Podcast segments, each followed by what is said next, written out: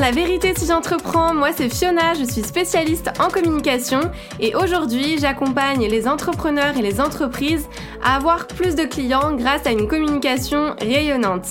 Chaque semaine, je vais vous partager des stratégies, des conseils concrets et facilement applicables autour du business en ligne, d'Instagram, de l'organisation, mais aussi mes réflexions plus personnelles et l'envers du décor de l'entrepreneuriat en toute vulnérabilité et sans aucun filtre. Si tout ça vous parle, alors bienvenue, vous êtes au bon endroit et maintenant c'est parti pour l'épisode étincelant du jour. Hello à tous, on se retrouve aujourd'hui pour parler de storytelling, donc de comment raconter des histoires pour connecter avec notre audience. Pour parler de tout ça, je serai accompagnée de Sam, fondatrice de Aitra, qui intervient d'ailleurs dans ma formation InstaShine avec un module dédié au storytelling ultra complet. Et je le rappelle, la formation est en prix de lancement jusqu'au 2 octobre. Donc c'est le moment si vous souhaitez nous rejoindre. Voilà, petite parenthèse faite. Dans cet épisode, elle va nous expliquer sa vision du storytelling et nous partager quelques tips pour commencer à bâtir un storytelling qui nous ressemble. Donc c'est parti, je vous laisse avec notre échange que j'ai adoré. Hello Sam, j'espère que tu vas bien. Je suis ravie de t'accueillir dans ce nouvel épisode La vérité si j'entreprends. Hello, merci de m'accueillir, c'est cool. Bah avec plaisir. Ce que je te propose pour aller droit au but, c'est euh, de te présenter, euh, de nous dire un petit peu ce que tu fais, comment tu t'es lancé, spécialisé dans ça, euh, nous parler un petit peu de toi et ton histoire. Avec plaisir. Bah écoute, alors bah moi j'ai plusieurs activités entrepreneuriales, donc je suis un petit peu euh, une multi-passionnée, on appelle ça des slash workers, si j'ose dire ça comme ça. Aujourd'hui je suis là dans ce podcast avec toi par rapport à mon activité de journaliste de marque, c'est-à-dire euh, mon activité dans le storytelling, la communication. Moi j'aide en fait les entrepreneurs à raconter leur histoire, c'est devenu mon grand dada. J'ai été journaliste euh, comme dans la presse écrite pendant des années, mais à un moment donné je me suis dit ok j'ai envie de transformer tout ça et puis je l'ai transformé pour approcher les entrepreneurs et les accompagner dans leur histoire. Donc c'est pour ça que je suis là avec toi. Mais j'ai aussi une activité de photographe de mariage, j'écris des histoires pour enfants. Donc ouais, je m'ennuie pas, j'ai plusieurs petits business. de toute façon, dans l'entrepreneuriat, on s'ennuie rarement, j'ai envie de te dire. Donc ça fait combien de temps du coup que tu t'es lancé à ton compte? Alors, je, ça fait dix ans que je suis entrepreneur parce que déjà quand j'étais aux études à l'époque, je commençais la photographie, donc j'avais déjà ma petite boîte de photos. Mais par contre, ça fait quatre ans que je suis vraiment entrepreneur à 100% et que je vis de mes activités entrepreneuriales. Il y a eu plusieurs choses. Il y a eu un développement de, différentes activités entre-temps. Euh, mon activité Aitra avec laquelle je suis là aujourd'hui, elle existe depuis un peu plus de un an. C'est devenu une entreprise officiellement il y a tout pile un an au moment où on enregistre cet épisode. Joyeux un an, du coup. Merci. Tant qu'à faire, faut le dire. Euh, trop bien. Bah, écoute, que, ce qu'on peut faire pour euh, déjà mettre un petit peu euh, les personnes qui vont écouter cet épisode, c'est expliquer, en tout cas, donner ta définition, toi, du storytelling, parce que je sais que bah, qu'il y a pas mal de définitions en fonction des personnes, etc. Mm-hmm. Donc, toi, comment tu définis, comment tu définis cette notion? Alors, il y a plusieurs manières effectivement de percevoir le storytelling. Euh, en fait, c'est déjà une méthode en fait de communication, c'est ça qu'il faut dire. C'est une manière de communiquer, une, une, philosophie même, on pourrait le dire comme ça. Euh, mais en fait, on va trouver plusieurs définitions entre le moment où on le verra par exemple dans le pur euh, marketing, publicité, etc. Et dans la définition qu'on entend plus dans le terme histoire, narration. Parce que le storytelling, bah, c'est un anglicisme, hein, on s'entend. Il n'y a pas de vrai mmh traduction française.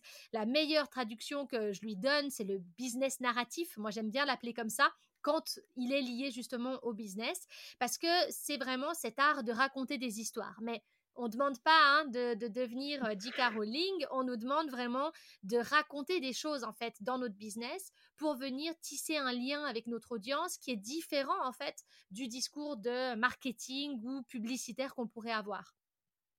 Oui, bah oui, totalement. Et c'est vrai que ça, c'est pas un exercice facile, je trouve, de bâtir son storytelling parce que ça demande euh, peut-être certaines compétences. Euh, je sais que ce qui revient beaucoup, généralement, c'est les personnes, euh, elles ne savent pas quoi dire justement par rapport à leur histoire parce qu'elles ont rien de foufou à raconter, mmh. euh, qu'elles n'ont pas envie d'être euh, vues comme comme une fille qui raconte, euh, enfin une fille ou un homme hein, qui raconte sa vie, euh, ou des gens de télé-réalité, et du coup faire un petit peu cette, euh, cette distinction entre justement je raconte ma vie et j'ai quelque chose de raconter. Donc est-ce que tu pourrais nous partager justement des étapes pour euh, bâtir justement son storytelling, connecter avec son audience et avoir vraiment quelque chose finalement d'intéressant, euh, d'intéressant à dire? Oui, tu as, dit quelque chose de très juste. Tu as dit, voilà, euh, pas devenir une télé-réalité. En fait, c'est exactement ça. C'est que souvent, quand on entend le mot storytelling, on se dit, oh, mamma mia, mais je suis pas une influenceuse, je suis pas un influenceur, j'ai pas envie que les gens voient mon quotidien, qu'ils voient euh, chez moi, ma maison et tout. Et ça, je leur réponds toujours la même chose. C'est qu'on a ce que moi j'appelle les degrés de vulnérabilité. C'est que on décide de ce qu'on va montrer ou de ce qu'on va exposer et de ce qu'on va raconter. Et en fait, la clé de tout ça, c'est de trouver toujours le lien entre notre business et ce qu'on va raconter. Il faut trouver ce lien parce que c'est comme ça que ça aura du sens en fait. Vous allez choisir de raconter certaines choses qui font sens par rapport à votre business. Vous n'allez pas raconter tout et n'importe quoi. On vous demande pas d'ouvrir complètement euh, le live sur votre compte Instagram et de dire voilà ma vie. C'est pas ça le storytelling. Le storytelling, c'est vraiment le fait de d'englober la communication au travers d'histoires en fait. Et ça, ça peut être intéressant quand même de le rappeler avant d'entrer dans la technique, mais ce côté où aujourd'hui on remarque qu'on retient mieux une histoire. Hein. Scientifiquement, ça a été prouvé. On retient mieux des histoires et c'est aussi ce qui va permettre en fait aux personnes en face de mieux se rappeler de nous parce qu'on va se rappeler de qui on est, de ce qu'on fait au-delà du produit ou du service. Donc ça, c'est important de le rappeler. Et c'est comme ça, en fait, qu'on va se rendre compte au fur et à mesure qu'on ne fait pas que montrer des choses. On est là mmh. aussi pour parler de nous, mais de manière intelligente, si j'ose dire ça comme ça.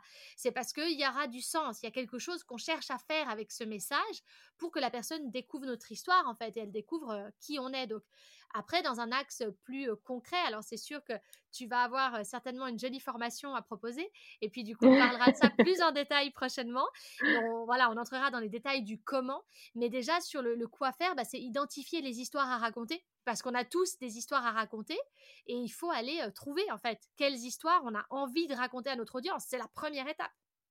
Et si on a, je prends mon cas, mais si il y a des personnes par exemple qui qui ont du mal justement à souvenir de ok qu'est-ce qui a été intéressant parce qu'on n'arrive pas à faire cette distinction justement avec ce qui est intéressant, ce qui peut intéresser notre audience et, euh, et, le, et, le, reste finalement. Donc comment justement se dire ok il s'est passé ça dans ma vie, ça peut être intéressant parce que du coup euh, on a peut-être des peurs, des doutes qui, qui, qui arrivent et on se dit ok bah en fait non ça va intéresser personne. Moi je sais très bien que oui tu as raison, on vit les choses euh, quand c'est une quand c'est une histoire et du coup on, on, retient plus facilement justement les choses quand c'est une histoire parce qu'il s'est passé quelque chose en nous et que justement ça génère des émotions, etc.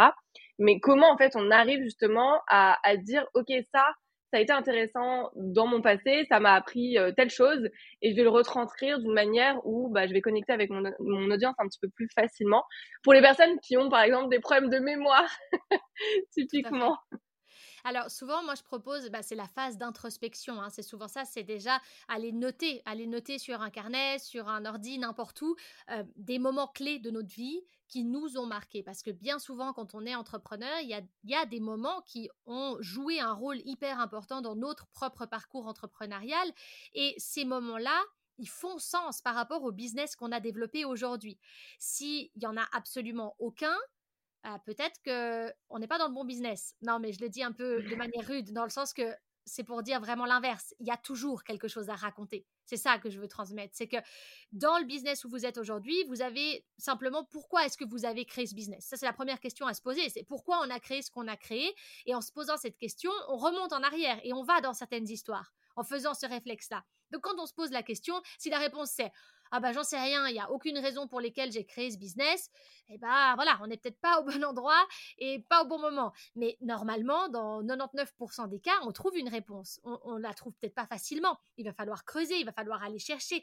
Mais ça, c'est le début en fait. C'est vraiment le début du questionnement. C'est de se dire, mais qu'est-ce, que, qu'est-ce qui aujourd'hui m'a amené là où je suis qui j'ai envie d'aider, pourquoi j'ai envie d'aider ces personnes, qu'est-ce que j'ai envie de leur apporter. Et en fait, c'est finalement des questions très basiques qu'on va se poser quand on construit une marque. Hein. Les questions du client cible, les questions de notre pourquoi, de qu'est-ce qu'on fait, quel sens on veut donner à ce qu'on fait. Et en fait, en faisant tout ce travail-là, on va se poser des questions. Et on va commencer à se dire, OK, en fait, il y a eu ce moment-là dans ma vie où ça a joué un rôle par rapport à ça. Ensuite, il y a eu celui-ci, il y a eu celui-là. Et pour te donner un exemple, par exemple, le terme journaliste de marque que j'utilise aujourd'hui, j'ai pas toujours utilisé ce mot. Ce mot, il est arrivé il y a quelques mois, alors que ça fait un peu plus d'une année que je forme des entrepreneurs et que je les accompagne. Mais parce que bah, j'ai été journaliste et à un moment donné, je me suis dit, mais tiens, en fait, c'est vrai, dans mon passé journalistique, ce terme, peut-être que je peux l'utiliser d'une certaine façon dans l'entrepreneuriat. Et c'est là où j'ai commencé à encore plus affiner finalement ce lien entre mon passé journalistique et ce que je fais aujourd'hui. Des histoires, j'en avais raconté, mais là, j'ai commencé à aller affiner le lien. Donc, il y a aussi des étapes. Il hein. ne faut pas se dire que tout de suite, vous allez raconter plein de choses qui vont être super euh, captivantes et pour vous, super affirmées. Non, vous allez commencer à essayer. Et en fait, là où ça devient intéressant, c'est vraiment ce moment où vous vous dites, OK, aujourd'hui, j'ai envie de raconter ça parce que je sais que la personne en face, elle va me comprendre en tant qu'être humain, en fait, par le biais de ce que je vais lui raconter. Oui, donc en fait, c'est vraiment ce travail d'introspection. Et c'est vrai que je te rejoins quand tu dis que bah, qu'on n'est pas sur la bonne voie si on n'a rien à raconter, parce que généralement, les entrepreneurs, il s'est passé quelque chose justement dans leur vie pour se reconvertir, pour aller vers le, le, business en fait qu'ils font. Ça. Euh, ça. peut être, euh, alors très enfin, on va parler très généralement, hein, mais euh, un burn-out, euh, un problème de santé, etc., etc.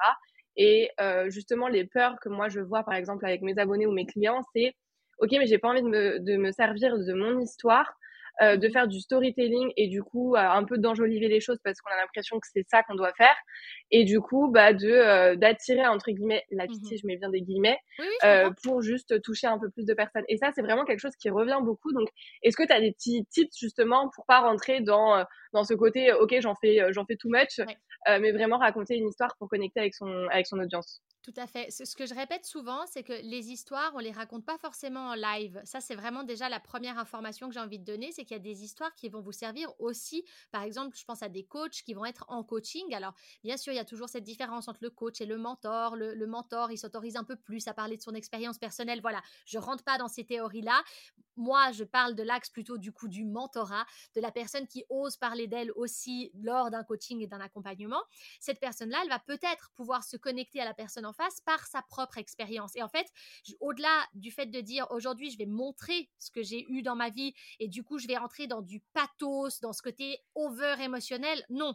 Aujourd'hui, je vais juste essayer d'inspirer l'autre en lui montrant l'exemple et en lui montrant que, en lui montrant, pardon, que l'expérience elle a été faite de cette manière-là et qu'aujourd'hui j'en suis là où je suis en fait. Mmh. On, montre en fait une sorte d'exemple quand on se met en avant de cette manière-là, sans avoir à se mettre en avant de manière euh, over dramatique. C'est ça en fait qu'il est important de relever, c'est que quand on va parler à une copine qu'on n'a pas vue depuis six mois et qu'on va lui raconter où on en est, on va pas monter sur scène, on va lui expliquer de manière authentique où on en est, avec nos mots, avec peut-être de l'émotion dans la voix, mais on va pas être là à se rouler par terre et à dire oh mon dieu ma vie est tellement terrible. Non, enfin c'est pas ça le but. Alors c'est là où c'est compliqué, c'est que des fois, on voit sur les réseaux des histoires, waouh, des histoires incroyables, et on se dit, oh, ma mamie, je n'ai pas cette histoire-là, donc je sers à rien. Totalement. Voilà. c'est ça, hein, clairement. Il n'y a pas besoin d'avoir une histoire phénoménale. Tu parlais de l'histoire du burn-out et tout, c'est vrai, effectivement, ça peut être une histoire assez classique, mais du coup, elle peut être un petit peu euh, difficile pour certains à entendre parce que certains se diraient, oh, mais moi, j'ai pas fait de burn-out, j'ai pas fait de dépression, j'ai pas fait ceci, j'ai pas fait cela, j'ai pas eu de drame dans ma vie. Est-ce qu'il faut que j'aie un drame dans ma vie pour pouvoir me raconter raconter et que ce soit intéressant. Non, pas du tout. Il y a des histoires très joyeuses, très heureuses qui vont inspirer des gens. Et ça va les mmh. inspirer simplement parce que ils vont se dire «Oh, c'est vrai, on peut le faire comme ça. C'est inspirant et c'est euh, et c'est joli à entendre. Et je peux te prendre un exemple personnel. Euh, je, vais te donner un exemple personnel pour que les gens comprennent. Le, là, par exemple, il y a, moi, il y a deux ans, j'ai commencé à écrire des histoires pour enfants et j'ai lancé un podcast pour enfants, mais sans aucune ambition. C'était pour moi, pour euh, pendant ce Covid, en fait, euh, voilà, j'avais pas mal d'angoisse et tout, et je me suis dit, ben voilà, qu'est-ce que je peux faire pour moi? Et j'ai eu besoin d'écrire des histoires pour enfants, mais pour moi, pour l'enfant qui est là, qui avait besoin d'histoires. Et ça, quand je le raconte, je l'explique comme ça. Je dis, oui, j'ai eu des crises d'angoisse, oui, j'étais pas bien pendant ce, ce moment-là, donc j'ai écrit des histoires. Et qu'est-ce qui s'est passé avec ces histoires? Elles ont commencé à être beaucoup, beaucoup écoutées. Et aujourd'hui, deux ans après, je suis à un million d'écoutes. Et là, il y a des gens qui me disent, oh, mais, euh, mais alors tu gagnes beaucoup d'argent avec ça. non. Les idées reçues. non, parce qu'en fait, je n'ai pas monétisé ce podcast. J'ai refusé, en fait, j'ai pas voulu de publicité. Aujourd'hui, il y a un projet qui est prévu par rapport à ça, autre, mais j'ai pas monétisé. Alors, c'est quoi la morale de cette histoire quand je la raconte?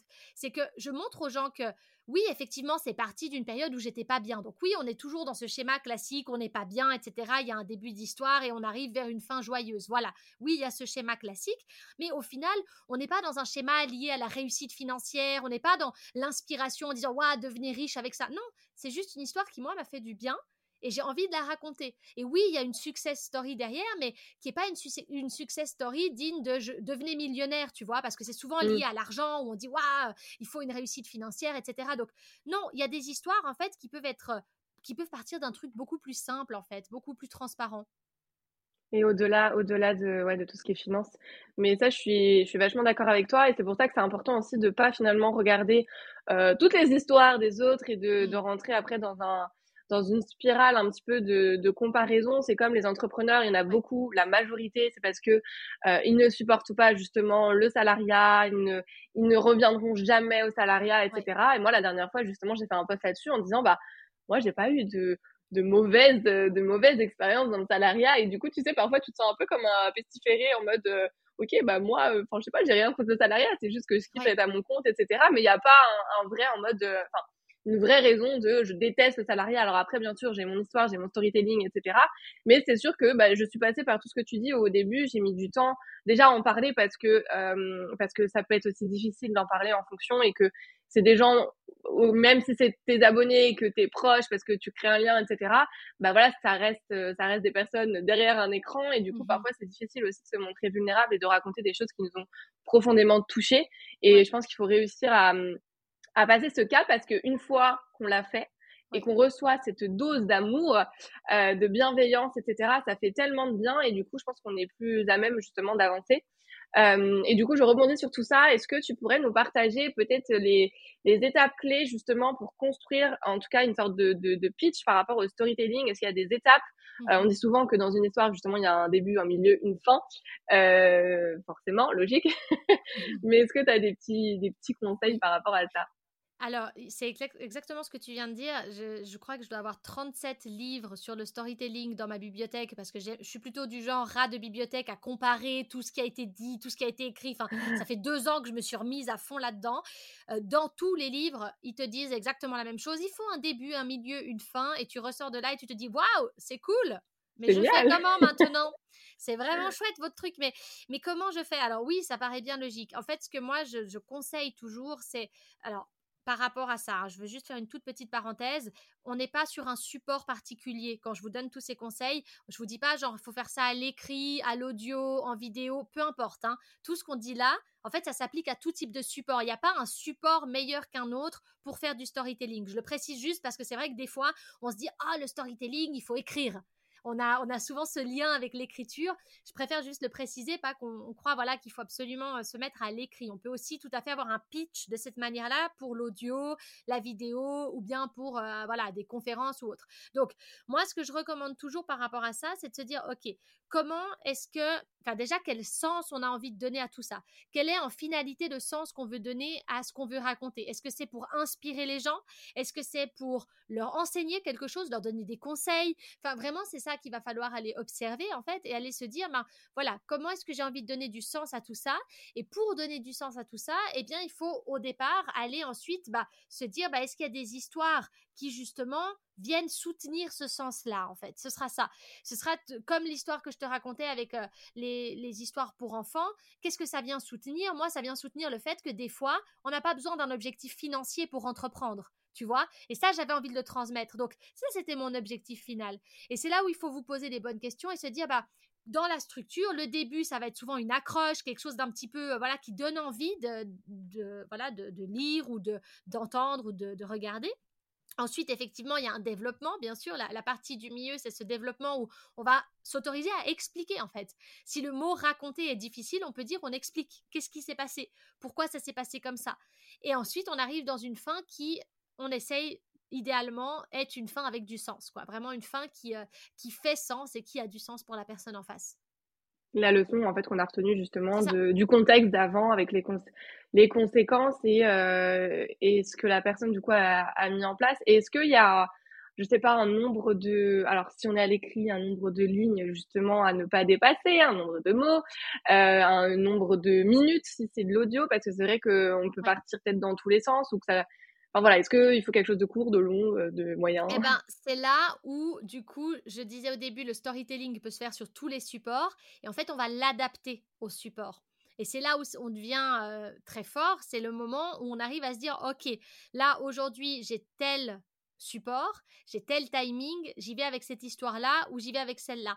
Euh, j'ai dû l'autre jour donner une conférence de 10 minutes. En 10 minutes, j'ai dû parler de mon parcours. J'en parle pas de la même manière que si j'en parle pendant une heure. Et c'est là où il va falloir choisir un petit peu en fonction du support. Il n'y a, rien de, mieux, enfin, il n'y a pas une chose qui est meilleure qu'une autre en fait. Un storytelling, vous pouvez le faire sur un podcast pendant une demi-heure, vous pouvez le faire par écrit sur deux lignes tout, peut être en fait malléable. Et c'est là où ça va se venir avec le temps, c'est que vous allez expérimenter des choses. Il va falloir commencer à se raconter, commencer à, exprimer son message. Et à un moment donné, vous verrez aussi sur quel support vous êtes doué. C'est ça que je dis souvent, c'est qu'il y a des supports où on se sent mieux que d'autres. Moi, je fais beaucoup d'audio, je fais beaucoup d'écrits, je fais un peu moins de vidéos. J'aime bien la vidéo, mais j'en fais un peu moins. C'est moins mon support phare, en fait. J'adore parler en podcast parce que je parle de manière très naturelle, très spontanée. J'aime beaucoup ça. J'adore euh, enregistrer mon podcast. Merci. J'adore enregistrer mon podcast. je, donnais l'exemple vraiment par rapport au support que j'aime bien. J'étais pas en train de vous dire voilà, je suis euh, incroyable en podcast. Non, mon podcast, j'aime bien l'enregistrer. C'est vraiment un truc que j'adore. Mais c'est vrai que j'aime mieux enregistrer des podcasts que des vidéos. Donc, je vais être plus à l'aise aussi dans mon storytelling sur un podcast. Ça, c'est vraiment intéressant de le percevoir parce que ça va nous permettre de mieux nous affirmer dans les propos qu'on va avoir en fait, de, lier les deux. Donc ça dépend pas d'un support, mais par contre la longueur, la, la, durée et aussi la quantité de contenu va quand même dépendre du support où vous allez diffuser tout ça. On peut tout diffuser partout, mais il faut quand même s'adapter.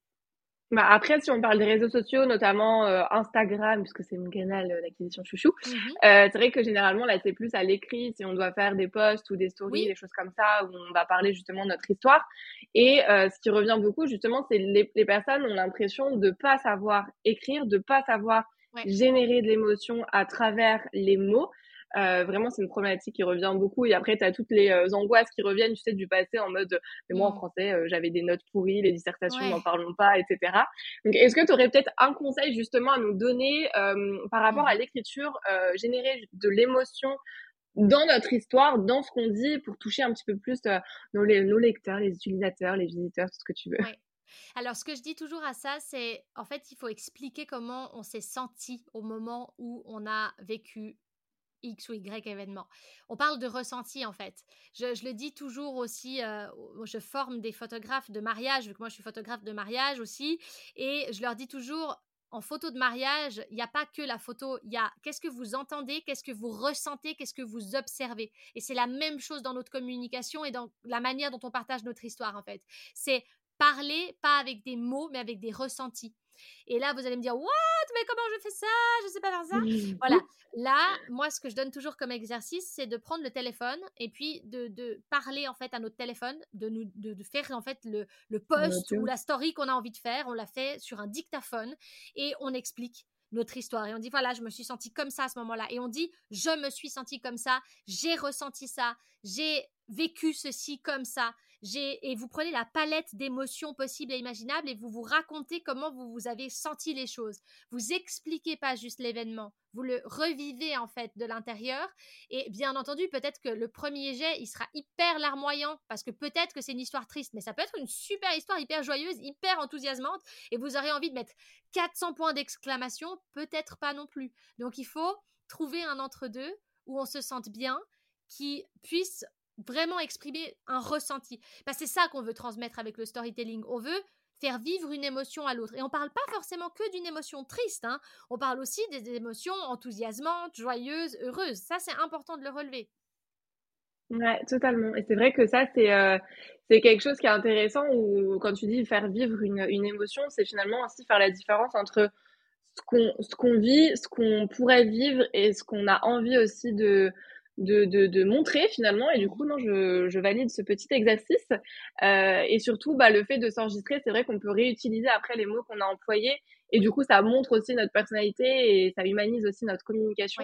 Et ça, je pense que c'est important justement dans le storytelling d'avoir ses propres mots parce que euh, typiquement, tu sais, les, les, les stories success, euh, les storytelling qu'on voit des personnes qui font un million, tout ce que tu veux, mmh. c'est vachement, je trouve, le même discours avec les mêmes mots.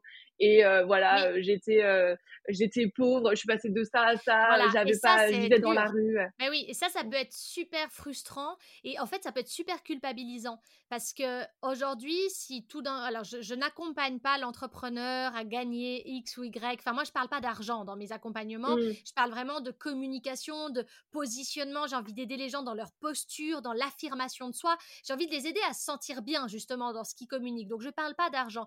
Mais si aujourd'hui je devais parler d'argent, je peux pas dire j'ai été pauvre. C'est pas vrai. J'ai jamais été pauvre j'ai été salarié, j'ai oui, ça m'est arrivé dans ma vie de gagner moins d'argent, mais j'ai jamais été dans une situation à vivre dans ma voiture. Donc ça peut être super difficile à un moment donné pour certains de se dire "Waouh, mais moi je l'ai pas eu cette situation-là, donc elle n'est pas intéressante." Alors là, quand on me dit ça, moi c'est exactement ta question aussi du début, mais il faut revenir aux racines et se dire aujourd'hui la personne en face, elle aurait besoin d'entendre quoi pour m'engager moi? Elle a besoin de me rencontrer comment? C'est pas que se raconter, c'est rencontrer. C'est ça le mot. C'est comment elle te rencontre la personne, tu vois? Comment tu vas à sa rencontre? Les histoires, elles, elles, elles doivent pas être fascinantes, elles doivent être juste présentes, tu vois? Il faut que l'histoire, c'est ça, l'histoire, elle doit être là et elle doit être vraie. Ça m'est arrivé aussi d'avoir quelqu'un une fois qui me dit oui, mais tu vois, on pourrait inventer, on pourrait parler de ça. Je dis bah non, pas du tout en fait. surtout pas, surtout pas, surtout pas. Il n'y a rien à inventer. Et en fait, ce qui marche le mieux, c'est très simple. C'est de commencer à raconter quelque chose et de voir ce que ça donne derrière. Parce qu'en fait, vous serez tellement étonné du résultat les gens, ils viennent, ils parlent, ils échangent, ils disent oh, Toi aussi, tu as vécu ça comme ça? Ah, bah tiens, moi aussi. Et ça peut partir d'un rien, ça n'a pas besoin de partir d'un burn-out. C'est gros un burn-out, c'est lourd. Et peut-être c'est trop vulnérable aujourd'hui, si vous l'avez vécu, d'en parler. Peut-être que ce degré de vulnérabilité dont je vous parlais, vous allez en parler beaucoup, beaucoup plus tard. Il y a des histoires dont je parle maintenant que j'ai vécues il y a cinq ans parce que je n'étais pas prête à en parler il y a cinq ans, c'était pas requis.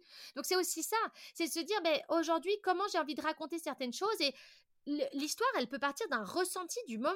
Vous avez vécu un truc ce matin, vous avez lu un bouquin avec une citation, vous avez dit, waouh, ça, ça m'inspire et j'ai envie de raconter quelque chose à mon audience. Comment je me suis sentie? Qu'est-ce que j'ai ressenti? Va dans le ressenti, parle avec le ressenti. Et, ça, c'est un storytelling. On ne parle pas uniquement de comment je raconte mon histoire, une histoire. Ouais, non, ça, je suis totalement d'accord. Et de toute façon, après, c'est pas figé le storytelling. Je pense que justement, on peut le peaufiner parce que, bah, comme tu dis, on évolue, que ça soit dans notre activité, et du coup, on prend plus de recul et, euh, et du coup, on va peut-être rajouter euh, des éléments euh, qui qu'on n'avait pas envie d'aborder ou qu'on n'avait pas aussi en tête. Et comme tu dis, parfois, il y a des petits hop, déclencheurs. J'ai lu un livre cet été, ça m'a fait mmh. penser à ça, ça, enfin bref. Donc, je valide totalement. Est-ce que pour finir cet épisode que j'ai adoré, tu aurais un petit mot de la fin, alors soit un conseil euh, à partager vraiment de manière générale ou une citation ou une anecdote, bref, ce que tu veux, la carte blanche.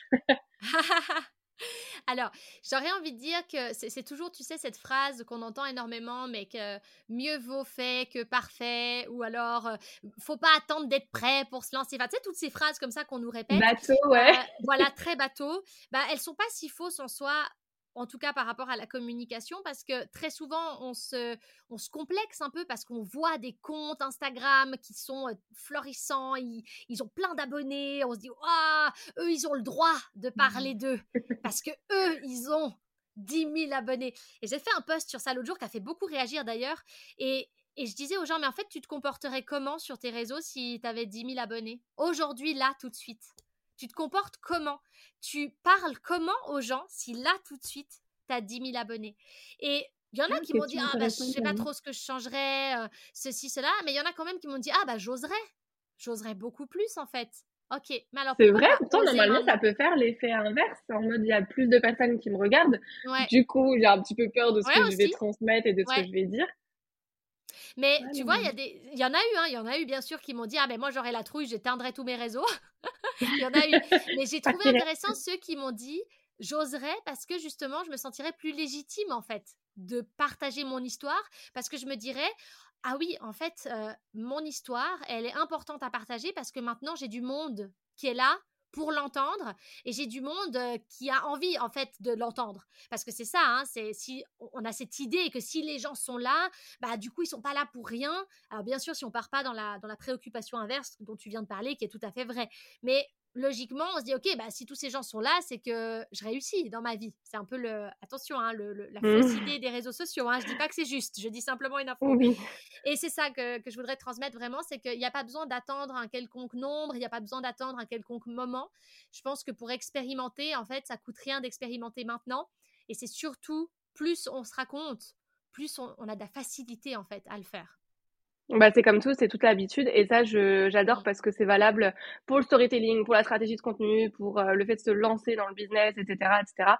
Tout ne sera jamais parfait, mais en fait, c'est en faisant aussi qu'on apprend et, euh, et, que ça va devenir aussi plus facile. Et du coup, il faut avoir ce réflexe en fait d'écrire, à la limite d'écrire, même si c'est pas pour partager, on écrit, on écrit. En fait, on a juste, on relit. Ok, bah là non, ça me va pas, etc. Enfin, si on prend l'exemple du storytelling.